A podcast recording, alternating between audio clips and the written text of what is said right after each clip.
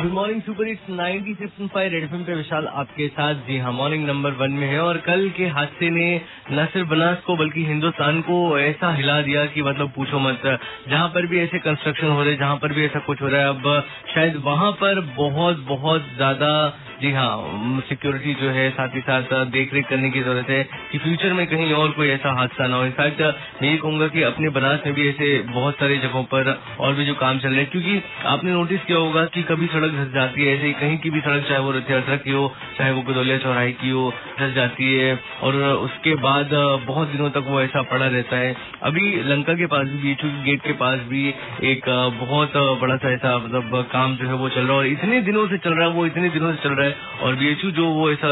area है जहाँ पर स्टूडेंट्स का इतना सारा आना जाना है, इतने सारे मरीजों का आना जाना है, साथ ही साथ ठीक जो फ्लाईओवर है रविंद्रपुरी वाला, उसके पहले भी एक